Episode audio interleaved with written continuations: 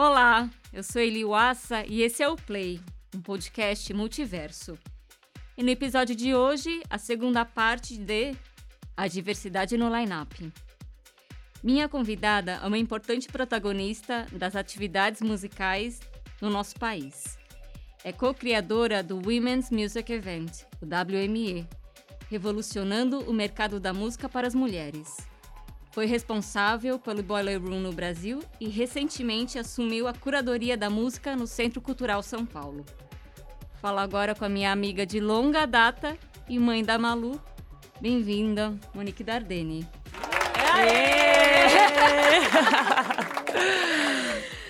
Ai, que de- delícia! Obrigada Primeiro- por ter vindo. Não, primeiro é muito bom, assim, poder sair de casa e, e começar a retomar as atividades, por mais que não sejam tão normais, assim, de aglomeração.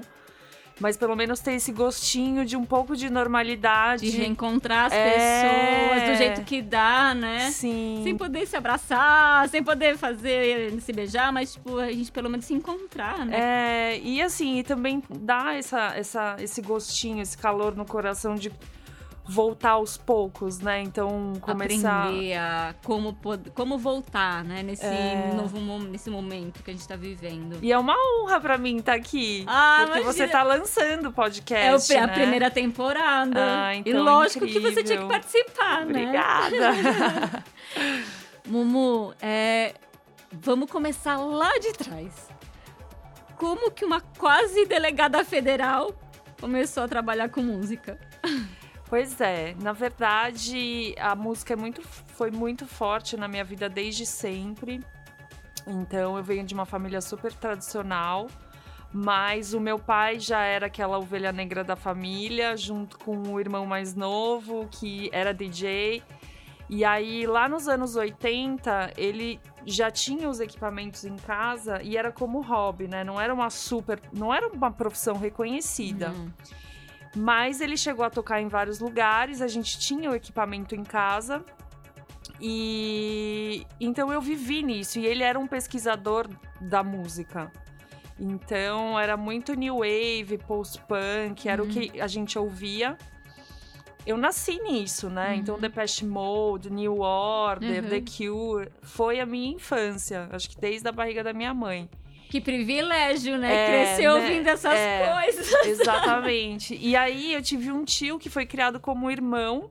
E ele também tinha um gosto musical impecável, assim, então a parte do trip hop anos 90, é, a dance music também. é, ele tocava música eletrônica, então eu tive uma super escola de música eletrônica. E aí, é, isso foi muito presente. Então, eu comecei com 14 anos, eu não podia ir no. Putz, como é que chamava aquela matinê em São Paulo? Eu não podia ir, era super famosa, mas eu podia ir nas raves. Tá. Então, é, meu pai já era muito amigo de todo mundo que fazia as raves, né? Então, desde o Dimitri, na época Ah, da seu pai era do Volts. rolê mesmo. Super! Então eu já ia. E aí, aquilo foi criando, era uma coisa que eu já me identificava e já gostava muito. Então, comecei a viver nessa música, nesse, nesse movimento da música desde muito cedo.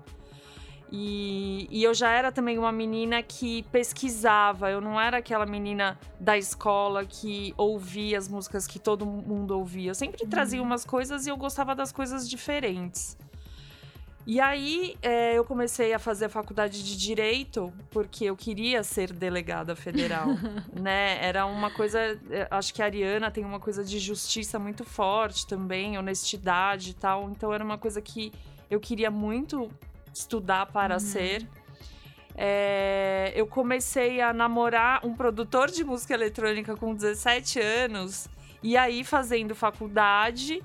E nesse momento eu comecei a me interessar muito pela parte, digamos assim, mais técnica da música, como a, a própria produção, porque ele fazia live PA. Então eu tava ali do lado prestando atenção em tudo. É, inclusive, quando ele ia fazer os shows, eu ficava na pista ouvindo se o som estava bom. Então era um ouvido muito treinado, assim, Uhum. desde muito nova. Sim. E aí eu fui convidada para trabalhar como booker numa agência E antes disso eu já fazia os bookings Uhum. dele, né? E o dono da agência falou: Nossa, você nunca vai ser advogada, nunca vai ser delegada, você tinha que ter feito marketing, porque você tem um talento pra isso, né? Ou alguma coisa relacionada também com música ou vendas, porque eu era uma máquina de vendas, assim, era uma coisa impressionante. Olha, eu, eu já tinha clube nessa época e eu comprei, buquei muito artista da, Mo- É. da Monique, viu? É, é. Mas era, era porque era. A gente não só se entendia, mas não era uma. um- não era uma venda por forçar a venda. Era uma troca, Era né? uma troca, É. né? E eu acho que isso às vezes não acontece sempre no mercado de é, do booker entender também um outro lado, não Sim. só pensar nos interesses do artista. Sim, com certeza.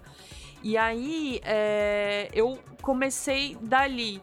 Eu me formei, mas eu sabia que eu tinha que trabalhar com música, independente do que fosse. Não era na parte de estar de, de estar ali no front, era no backstage. Tanto que eu aprendi a tocar, apren- fiz curso de produção de música eletrônica. E na época não fui incentivada, porque, enfim, na minha sala tinham oito ou nove caras e eu era a única menina e a namorada do produtor, do professor. Então, obviamente, né, na cabeça das pessoas eu não estava ali para aprender. Mas enfim, eu entendi também que o meu lugar era no Nos behind the scenes. E aí eu comecei como booker e com- na parte de marketing da Carambola. Então eu lembro que eu repaginei toda a cara da agência, que era uma coisa muito trance. E eu não era muito do trance, eu não era do trance, na verdade. Então, desde trazer artistas do house, do techno, até dar uma outra cara para essa agência, foi um trabalho legal que eu consegui fazer lá. Então eu abandonei essa parte do direito, mas eu continuo uma pessoa justa, eu acho. É, continua. E, e dessa experiência com a Carambola, que você trabalhou na Carambola, era uma das maiores agências do país na época. Quando que você decidiu montar a su- a sua própria agência? Então, eu Por quê, né? Porque eu acho que foi um caminho um pouco natural. É, eu tava lá já há quatro anos, então nós éramos uma agência que a gente não tinha muitos artistas, mas é, ela era uma agência muito forte, né? Porque tinha a Tribe e tal. Então, assim, eu fiquei durante quatro anos, além da parte de bookings, essa parte de marketing, eu já fazia uma parte de management. Então, tinham artistas que estavam criando projetos de techno, então eu já fazia essa essa transição, meio que uma coisa espontânea minha, né? Não tinha, né, essa coisa de, ai, sou manager, sou booker, era uma coisa meio junta. E aí eu passei com essa escola lá aprendendo. Chegou um momento que uns artistas nacionais foram para uma outra agência e ficou só os internacionais. E aí, é, meio que deu uma desanimada, eu acho que em todo mundo. E naquele momento foi onde eu senti que era o meu momento de fazer uma outra coisa. Então eu pensei que eu ia sair fora do Brasil e ficar um tempo fora. Eu pedi demissão da agência. Aí, é, num papo com a Mili, que era tipo uma Monique da Experience, Sim. que cuidava da agência deles. A gente falou, ah, por que que a gente. Ela já estava fora da agência há um tempo, por que, que a gente não monta uma agência nossa? A gente tem vários artistas que vêm né, nos procurar e tal, a gente tem uma, certa, uma boa experiência, vamos, vamos, montar? E aí aconteceu. É, a gente montou a modular, e aí na época a gente trabalhou vários artistas da, da música eletrônica, mas a gente também começou a abrir para o pop. Então a gente fez as turnês do Pitbull, que foram turnês gigantes. A gente fez o Snoop Dogg. E a gente fez o primeiro. Foi meu primeiro trabalho trabalhando com marca. É, com Azul Linhas Aéreas. E aí essa agência durou um ano. E aí após isso eu, eu abri a minha que eu tenho até hoje. E quais os grandes desafios para montar turnês internacionais e aqui no Brasil e também para ter uma agência de bookings? Eu acho que os desafios era sempre a negociação de cachê e exigências. Então, é, eu acho que era mais isso, porque a gente vive num país que sempre teve essa coisa da taxa do dólar e do euro. E era muito difícil dos bookers internacionais entenderem mesmo uhum. a nossa realidade, porque eu sempre trabalhei com música mais underground. E existe um mercado pop no Brasil que é surreal. E não era o meu. Então, assim, ah, mas como que um artista ganha 100 mil dólares e vocês estão pagando? Então, assim, até você explicar o, o, tipo de artista que você trabalha, o clube que você trabalha, era essa era uma dificuldade. É, até porque a gente teve altas e baixas do dólar. E as exigências que eles tinham, isso também era um desafio, porque é, às vezes a gente não comportava nem pagar um cachê e uma logística full, e aí eles tinham exigências a mais tanto de logística como hotéis uhum. específicos, carros específicos, ou então exigências de camarim. É, também eu acho que algumas coisas, não só com artistas internacionais como nacionais, são problemas que acontecem nas turnês. Então a gente sempre tem que contar que 20% do que você fechou pode dar algum tipo de erro. Na verdade, quem monta turnê de qualquer tipo tá fadado Sim. a lidar com imprevistos. Né? Exatamente. Né? Você tem que ter jogo de cintura para sair dessas. resolver essas situações ali. Enquanto a coisa tá pegando fogo. Exato. Então, por isso que quando eu fazia turnês, eu sempre tinha a certeza que 20% daquilo alguma coisa ia acontecer. Ou o artista perde o voo, ou o artista antes de sair do país esquece o passaporte. passaporte. Então assim, você tem que estar tá preparado realmente. E eu consegui me preparar psicologicamente com o tempo, porque são situações diversas. Então, às vezes você passa por uma situação várias vezes e fala: "Nossa, como que eu resolvi aquilo?". Eu acho que essas são algumas das é, da, da Desafio. dos desafios. E falando em imprevistos, qual o maior perrengue que você passou com algum artista? Nossa, foram muitos perrengues, cara. Foram tipo, imagina 15 anos trabalhando e do Snoop Dogg.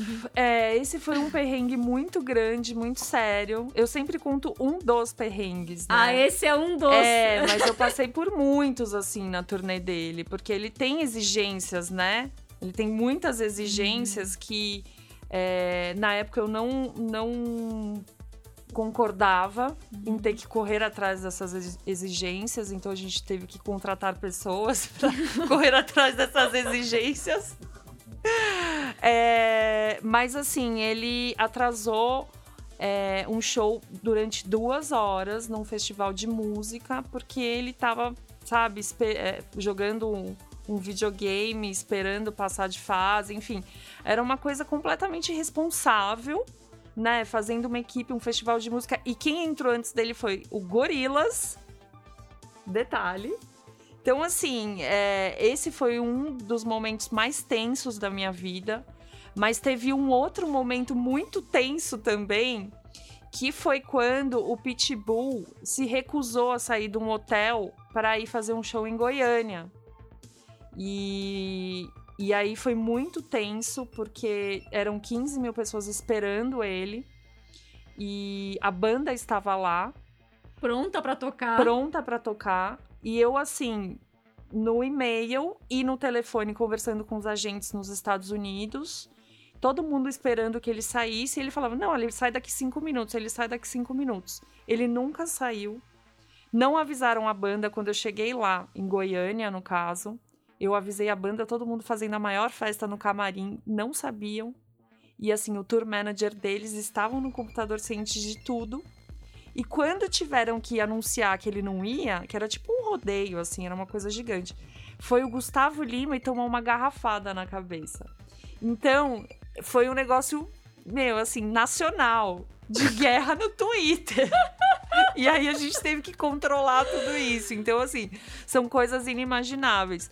Mas é de artista de festival grande que perde o passaporte e não consegue é, embarcar. Então, esse tipo de coisa. Ou então a pessoa se perde, né? Toca e se perde, você nunca mais acha o artista pra vai pro tocar no outro lugar. arranja uma é, namorada, aí você cai, vai embarcar, não apareceu ainda. Exato.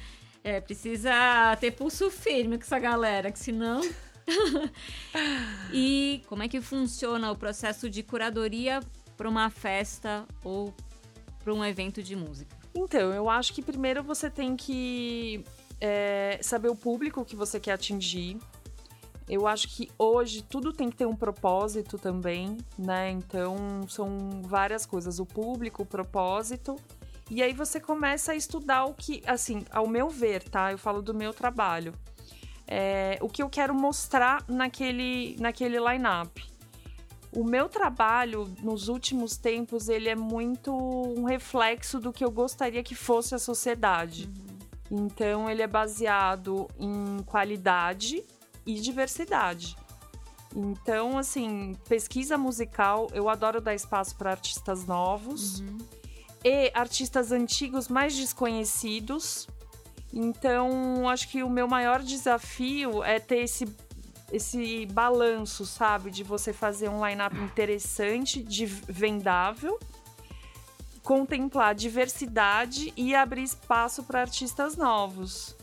Então, essa é a minha forma de trabalhar. Mas isso eu enxerguei depois de muitos anos. Conforme é isso, né? Enxergando a sociedade, o que eu quero, o, o, o propósito do meu trabalho e o que eu quero mostrar. Mas não é assim que funciona para todo mundo, né? Sim. Hoje você é curadora do Centro Cultural São Paulo. Quais foram as estratégias para incluir os artistas na programação nesses meses durante a pandemia? Então, eu comecei em janeiro. E, e aí eu tinha feito um planejamento incrível, assim, para acontecer até o primeiro semestre. É, a gente tem a diretora lá, que é a Erika Palomino, que você uhum. conhece muito bem. Uhum. Ela tá fazendo uma gestão incrível, assim, linda, de muita liberdade e diversidade. Então ela puxa muito isso dos curadores, somos nove curadores. E assim, é um espaço público que às vezes você tem um receio de ser tão livre, uhum. né? Mas a gente tem isso lá. E então o meu pensamento foi como trabalhar diversidade. E não é só homens negros, mulheres negras, trans, em todos os sentidos, classes sociais, é, estados do Brasil. Então, tentar cada vez mais ter essa coisa ampla dentro do, do meu julgamento, digamos assim, do que eu acho que precisa ter lá. E aí eu comecei a colocar desde o funk, que é um estilo da periferia, mas nunca tinha tocado no Centro Cultural São Paulo. É, abrir espaço para uhum. isso, até muitas artistas trans, muitas artistas LB, LGBTQIA, mulheres sempre foi uma coisa muito masculina lá, estrutural, né? Sim. Nunca, eu acredito que nunca tiveram uma curadora mulher lá e um pouco mais jovem, não e sei. a diferença que fez, né? É. E aí quando começou a pandemia, aquela programação gigantesca que eu tinha, ela caiu, ela não ia mais acontecer. Então eu tive que respirar junto com toda a equipe do CCSP, todas as curadorias assim ficaram em choque, né? Uhum porque lá passam muitas pessoas, é um dos principais centros culturais do país. E aí, como que a gente vai adaptar a nossa vida para o virtual? E super aconteceu. Então, eu criei um dos principais é, produtos, projetos que eu criei foi o Pitch CCSP, uhum. onde a gente mostra artistas novos. Então, foi um jeito que eu consegui remunerar os artistas e criar um material legal. Então eles mandavam vídeos é, falando quem eles eram, uhum. enfim, influências e tal, e a gente fazia um mix com trabalhos já lançados, mas só artistas muito novos. E a gente tem um pessoal muito bom de vídeo lá, então saiu um material incrível para nós e para eles. Então a gente fez 10 e vai sair mais alguns agora no final do ano e tudo remunerado. Então assim, uhum. eu fiz festival do rock que o meu objetivo era tirar essa cara branca e hétero. Então, assim, muitos negros. De seis bandas, foram cinco bandas de mulheres de rock, banda trans. Então eu dei uma mexida Sim. ali. Fiz o Festival Latinidades também com mulheres negras, tudo remunerado. Então a minha estratégia foi diversidade e remuneração. Porque é uma forma de você apoiar esses artistas que ficaram tão desamparados, né? Durante a pandemia, a gente sofreu bastante com a falta de apoio. E é muito legal ver essa iniciativa que apoiou, né? Sim. É, o que, que você leva em consideração de um artista, sobre um artista, quando você está fazendo a curadoria? O que, que você busca no artista para você incluir na programação de algo que você esteja fazendo? Então, depende muito do que eu estou fazendo, né? Assim, o, o centro cultural é muito de inclusão. Então, uma inclusão mais democrática.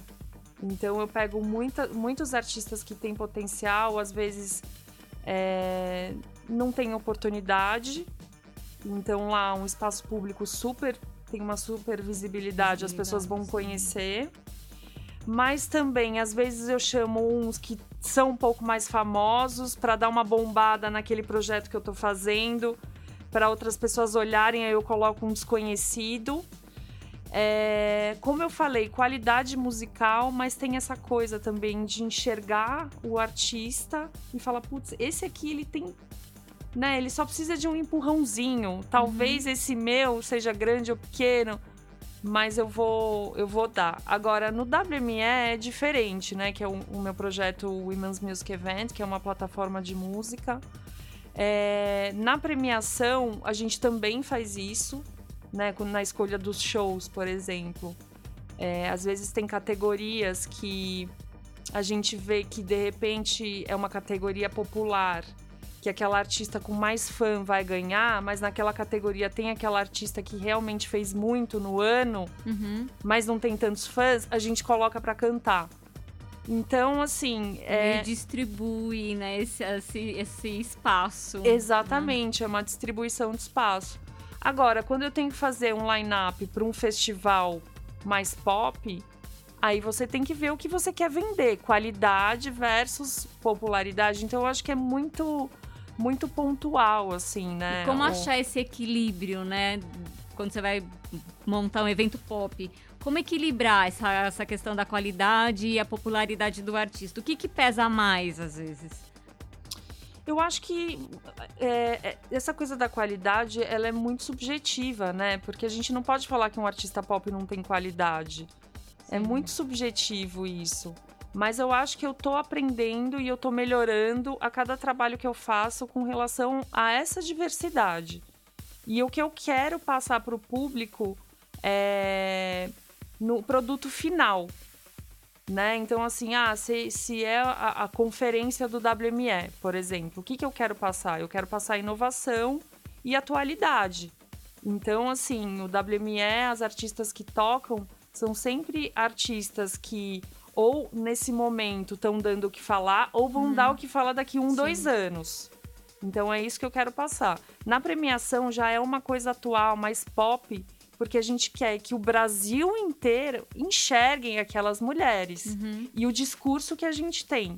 Então a gente precisa colocar coisa pop, porque passa numa TV. Sim. Então depende muito do que você quer passar. Mas eu sempre falo que o meu trabalho, ele é muito baseado no propósito. Uhum. Eu nunca vou fazer alguma coisa que não não tenha que não faça sentido para você, né? É, e para as pessoas também, Sim. né? Você atua é, na curadoria de é, eventos e espaços que são muito diferentes entre si, têm necessidades e demandas diferentes. Como se manter atualizada em relação às suas pesquisas musicais? É, o que, que qual, qual é o caminho para você descobrir esses novos talentos? Nossa, eu digo que o meu, o meu gosto musical ele não é nada pop, sabe? E eu também não consigo que o meu trabalho seja baseado no que um algoritmo me mostra. Então, assim, é muito difícil você se manter atualizado, mas eu sou meio freak da música. Então eu tenho 10 blogs diários que eu preciso entrar, que às vezes até falam a mesma coisa, mas assim, uma ou outra coisa estão falando diferentes. É, eu ainda faço isso, entro em vários sites, muito ligada nas redes sociais também, de vários artistas que eu tô seguindo, coisa que eu gosto, coisa que eu não gosto. É, entro em diversas plataformas, tipo, ah, eu não uso só. Eu não uso Spotify, eu não uso Deezer. O único que eu uso é Apple Music, porque ele não fala, tipo, eu acho que. Não que ele seja o pior, desculpa, Apple. Mas assim, não faz sentido o que ele fala para mim, o que ele mostra. Então, é o único lugar que eu uso para pesquisar e baixo as músicas no uhum. meu celular. É... O Spotify, por exemplo, eu nem uso ele. Eu uso às vezes para dar uma olhada no que tá rolando no geral de mais pop, mas a minha pesquisa musical sou eu quem faço. Sim. E eu gosto muito de sons que ninguém tá tocando. Eu gosto muito de apresentar esses sons. E na música brasileira também, eu sigo muito selo independente, uhum. eu sigo muito jornalista grande, pequeno, médio. Então a minha forma de se manter atualizada é olhando absolutamente tudo. É uma loucura, né? O que, que um artista que quer chegar até você, que quer chamar a sua atenção, o que, que, o que, que ele precisa fazer para captar a sua, a sua atenção, assim?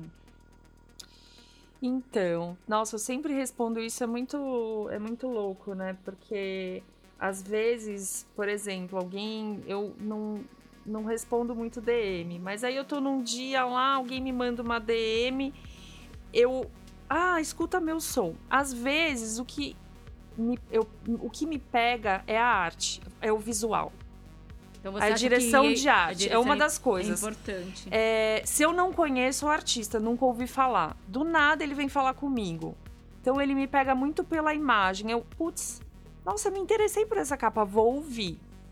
Se me mandam por e-mail, a maioria das vezes eu olho, outras vezes eu não olho. É... Ah, bato o olho, enfim, tem um release. Se é uma coisa muito, ai, ah, comecei lá atrás, eu falo, gente, não, seja objetivo. É... Até porque a gente recebe promo e release Exato, tipo, de muita montes, gente. Né? Muita coisa que eu também presto atenção é quando amigos me indicam, putz, escute isso aqui que você vai gostar. E essa coisa do físico também me interessa muito. Eu, te, eu recebo muita coisa de artistas em casa. Então, às vezes, tipo, um CD. Putz, hoje em dia, quem escuta o CD? Mas se o cara é criativo, esses dias me mandaram um quebra-cabeça de uma capa linda, me mandaram uma caixa com terra dentro, um coração feito todo dourado, com então eu acho que esse tipo de coisa também chama atenção, porque hoje é, tá todo mundo saturado no mundo virtual, uhum. é muito lançamento, então como chamar a atenção de produtores ou promotores ou, ou curadores, né? É, é, muito a criatividade. A gente não tá mais no rolê. É, Antigamente, tá quando você tinha como chamar a, a, atenção de um programador, quando você tá no rolê, olha uma, duas vezes, se apresenta, fala, é, é mais fácil. Hoje em dia tá acessível, todo mundo tá mais acessível. Nossa, meu WhatsApp rola em todos os cantos, né? Eu falo, gente. Mas, assim, como chamar a atenção dessa pessoa?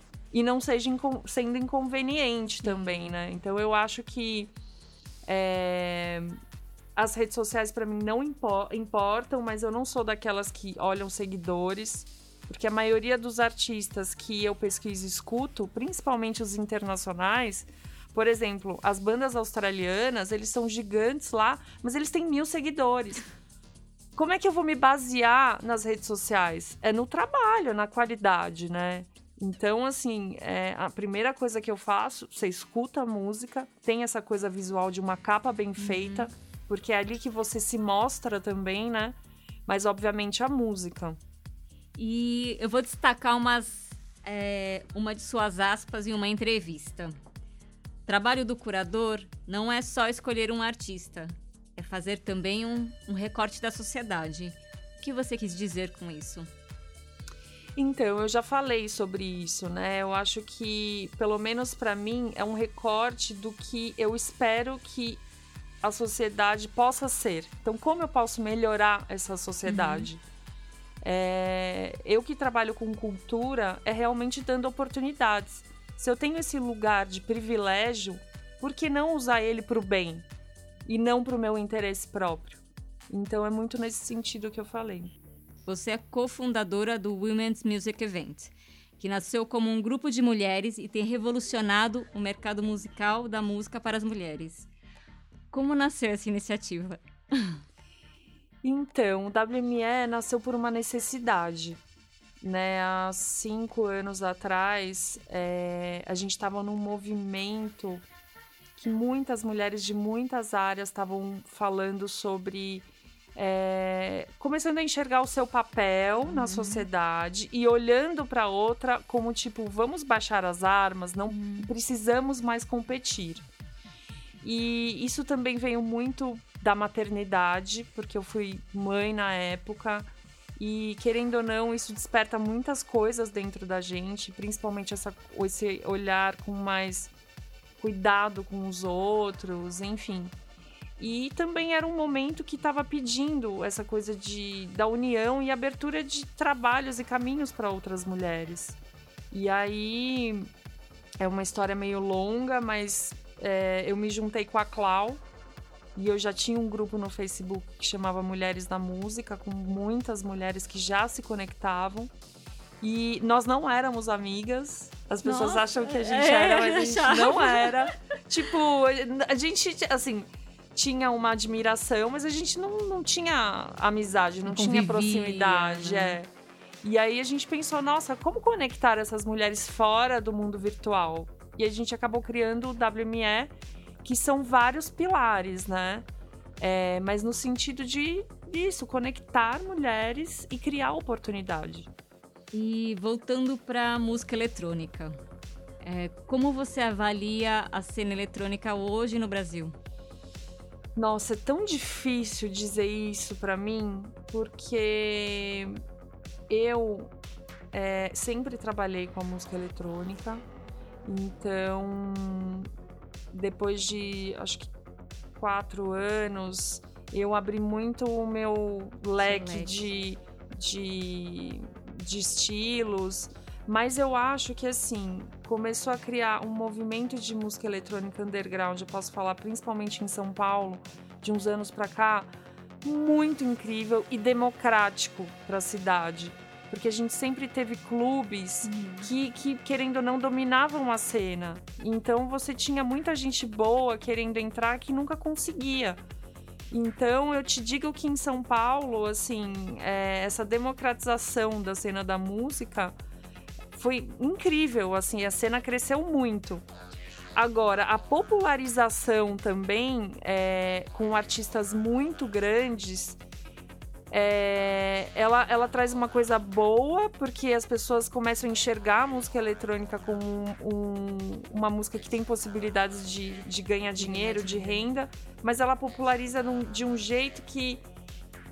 Como é que eu posso dizer? Ela o que, que aconteceu, né, com essa música eletrônica pop terrível? Ah, mas deixa só da parte boa. É, deixa só a parte é, boa. É, deixa só a parte boa. Você é uma das principais executivas de música do país. Na sua opinião, quais as barreiras que precisam ser quebradas no mercado de música para as mulheres? Eu acho que a gente está num ótimo caminho, as mulheres estão avançando muito.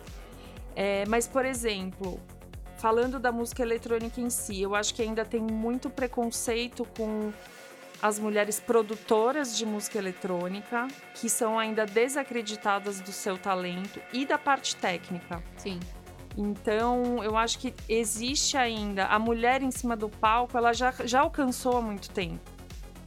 É, agora, essa mulher em cima do palco, ela também está querendo se se mostrar muito além do que uma intérprete, uma DJ, uhum. ou que ela produz, ou que ela gerencia a sua carreira, ela como empreendedora.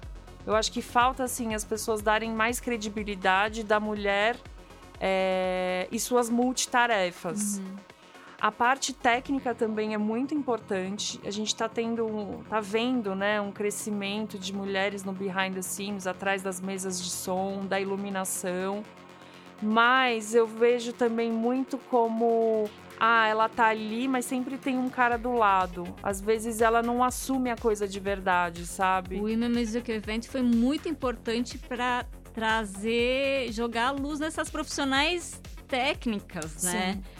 Porque antes a gente não conseguia nem reunir muito essas mulheres, pelo menos eu. E aí eu chego num evento que todo mundo, a, a, a iluminadora, a técnica de som, são só mulheres trabalhando ali, ali, nos bastidores, né? É, essa é uma barreira que a gente está quebrando. Então, através do evento, por exemplo, agora no WMR Remix, que foi a conferência totalmente transmitida, a gente tinha 90% da nossa equipe feminina. Uhum. Então, diretoras, as câmeras. é, coisas que há três anos atrás era difícil você conseguir montar uma equipe tão grande só de mulheres. Então todo mundo olha para o WME hoje e fala: nossa, é um trabalho de excelência com uma qualidade muito alta. Então as pessoas precisam entender que quem está fazendo aquilo são mulheres. Então, assim, óbvio, somos capazes como todos. Então, essa barreira da parte técnica é muito, muito forte ainda, porque é muito fácil, né? Agora, hoje, não é muito fácil. A mulher está em cima do palco, ela já é valorizada. Agora, essa parte é, é uma que precisa crescer. Mas a gente precisa mostrar mais o trabalho dessas mulheres, né? Porque é, eu conheço muitas meninas que se interessam, por exemplo, pela parte de é, engenharia de som ou por iluminação, mas elas não conseguem, sei lá, não se sentem à vontade para sei lá, buscar um curso, estudar, ou ir atrás, bater na porta de, de algum estúdio para pedir um estágio, sabe? Então, mas existem mulheres que já estão num estágio avançado e que elas só precisam de oportunidade Sim. também para puxarem outras. É, de fato, a gente tem um, um delay aí, porque é, teve um boom de interesse nisso três, quatro anos atrás. Os caras estão aí há 15 anos fazendo isso. Então é óbvio que tem um delay. Porém, a gente, o meu papel, o papel do WME é fazer com que isso se acelere. E assim, você pode fazer isso. Então vamos lá. Por mais que tenha um, dois ou três erros, a gente está acreditando, uhum. a gente está uhum. dando esse, né, esse voto de confiança, nem um voto de confiança, essa oportunidade de crescimento. Então, a gente acredita que tendo mais mulheres, mais festivais feitos por mulheres, mais mulheres no comando de grandes produtoras, isso também vai acontecer. Então a barreira é essa também, é você colocar mais mulheres em lugares onde elas tomam, elas têm mais poder de decisão, porque elas vão puxar outras, né? Que dicas você daria para um artista em início de carreira? Você, além de booker, curadora, você também foi manager de, é manager de vários artistas. Então, é, o que, que você falaria para esses artistas que estão começando agora?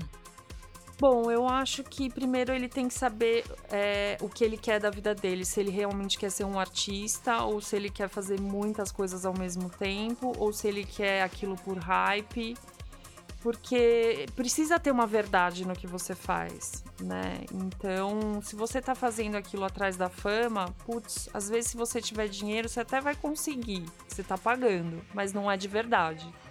Então, eu acho que primeiro é você saber a verdade do que você tá fazendo.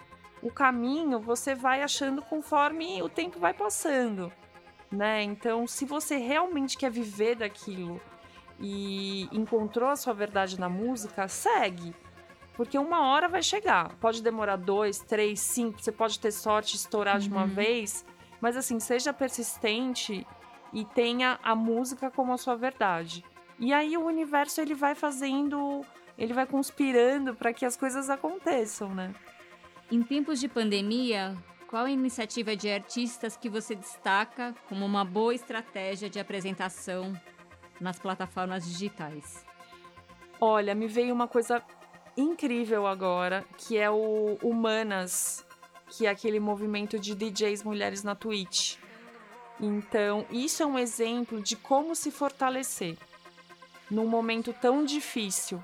Eu poderia estar falando da Anitta, eu poderia uhum. estar falando de vários artistas que fizeram coisas maravilhosas com dinheiro, mas eu acho que eu destacaria é, essa iniciativa porque são muitas artistas DJs que não encontraram espaço em várias plataformas uhum. ou mesmo ali na Twitch. E como a gente vai mostrar o nosso trabalho conseguindo monetizar e se juntando? Que então, é da Tatá, né? Sim, eu destaco com certeza esse projeto. Como foi a experiência de trazer o Boiler Room no Brasil? E o que, que eles buscaram nos artistas da cena local? Nossa, foi uma experiência maravilhosa de muito aprendizado na época.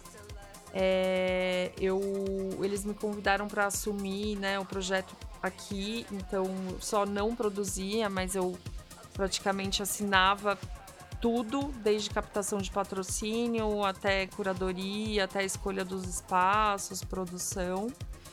Então eu eu fiz um recorte da cena da música eletrônica do momento, mas depois eu fui entender realmente o que eles queriam. Porque esse recorte eu comecei com uma marca que era uma entrega. Uhum. E aí depois a gente fez um caixa que eu consegui fazer exatamente o que os ingleses queriam do Brasil. Que não era artistas da música eletrônica tocando música europeia. Sim. Porque isso eles têm lá. Mas era realmente a música de raiz. Então eu tive a oportunidade de fazer coisas lindas como Hermeto Pascoal, Marcos Vale, é, sessões com artistas do rap, do funk, documentários sobre a cena do rap paulista. Então era esse o tipo de coisa que eles queriam ver no Brasil. Queriam conhecer o Brasil, né? Exato, né? exato. Então eu fiquei à frente durante três anos. Nossa, fiz, enfim, mais de 60 artistas, documentário. Então foi um momento muito especial, assim, para mim. É... De como curadora e muito nova também. Uhum. Foi. É... Acho que foi um dos, um, do, um dos ápices da minha carreira também como crescimento, assim. E como tem sido o diálogo com marcas e empresas de grandes eventos? para incluir lineups mais diversos, inclusivos e democráticos? É, eu acho que a partir do. Eu já tenho uma posição no mercado que as pessoas já conhecem o meu trabalho. Então é muito difícil que alguém é, me chame para trabalhar me dando umas regras que eu não vou seguir.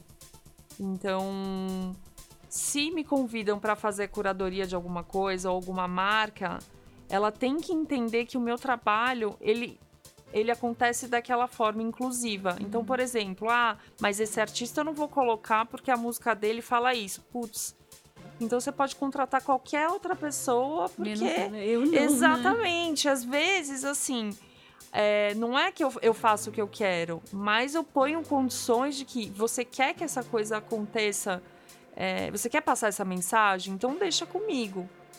Então, a relação é muito essa. E eu só, eu só me ligo também com marcas que eu tenho algum tipo de afinidade, entendeu? O dinheiro é bom, mas ele não compra a minha paz. Uhum. E não, com, não compra. Então a gente, não só eu como a Clau WME, já negou muitas marcas que tinham dinheiro, mas que a gente achava que não tinha nada a ver com o que a gente estava fazendo. Então, se você quer passar credibilidade né, e segurança para as pessoas que estão do seu lado, você tem que seguir uma linha que você acredita. Então, Sim. a minha linha de raciocínio, ela, ela, se ela vai contra marcas que não tem nada a ver com o que eu tô fazendo, ela não vai seguir. Então, é muito isso, assim. A gente se liga por afinidade, né? afinidade né? de valores. Né? Sim. Ah, agora chegou a hora do mix de perguntas. E minha convidada tem que responder rapidamente com a primeira coisa que vem à cabeça. Tá pronta? Sempre. Ai, sim, prontíssima. Preparada. Preparada, vamos. Não sei pra quê, mas tô. Uma rave que entrou pra história. Olha, uma Mega Vonts, que tinha a tenda do Mark and Friends. E eu amava drum and bass. Então, eu tava ouvindo o Patife tocar. Essa Vonts foi. ela, ela, é meio histórica, né? É. Essa pista do Mark, muita gente lembra dela uma coisa que é muito melhor com música. Encontro com os amigos. É muito melhor. Qualquer coisa é melhor é, com música, gente. Mas assim, se encontrar os amigos e não ter um sonzinho ligado. Ah, não uma... há, né? As pessoas nem, até ah, nem, nem falam até mais. Até tem, gente. mas assim, a gente é muito do feiro. A é. musiquinha ambiente, ela sempre tem que estar tá lá. Uma descoberta recente que vale muito a pena ouvir. É Salt, é um, é um grupo inglês que ninguém sabe quem são os integrantes. É super moderno, tem uns vocais maravilhosos e é meio misterioso, assim. Eles saem em todos os lugares, lançaram dois álbuns esse ano. É, e eu tô amando. Tipo, é música para qualquer hora. E é rock, pop. Cara, é meio música eletrônica, mas é meio misturado, misturado. assim. Eu acho que é música contemporânea. Ai, vou procurar. Sim. Eu não conheço. Uma música que você sempre escuta com a Malu. Olha, uma música que a gente canta muito é, é uma composição da Tulipa Ruiz, interpretada pela Elza Soares, é, chama Banho. Acordo maré, durmo cachoeira. Então é uma música minha e dela. Então, é isso. É isso, é. Mumu, obrigada por ter topado. Sempre muito bom estar com você. Prazer conversar e compartilhar essas histórias com a gente. Obrigada. Nossa, obrigada por me ouvir, deixar falar. Eu ficaria até amanhã nesse papo. Se trouxer uma cervejinha, a gente fica, né? Fica mesmo.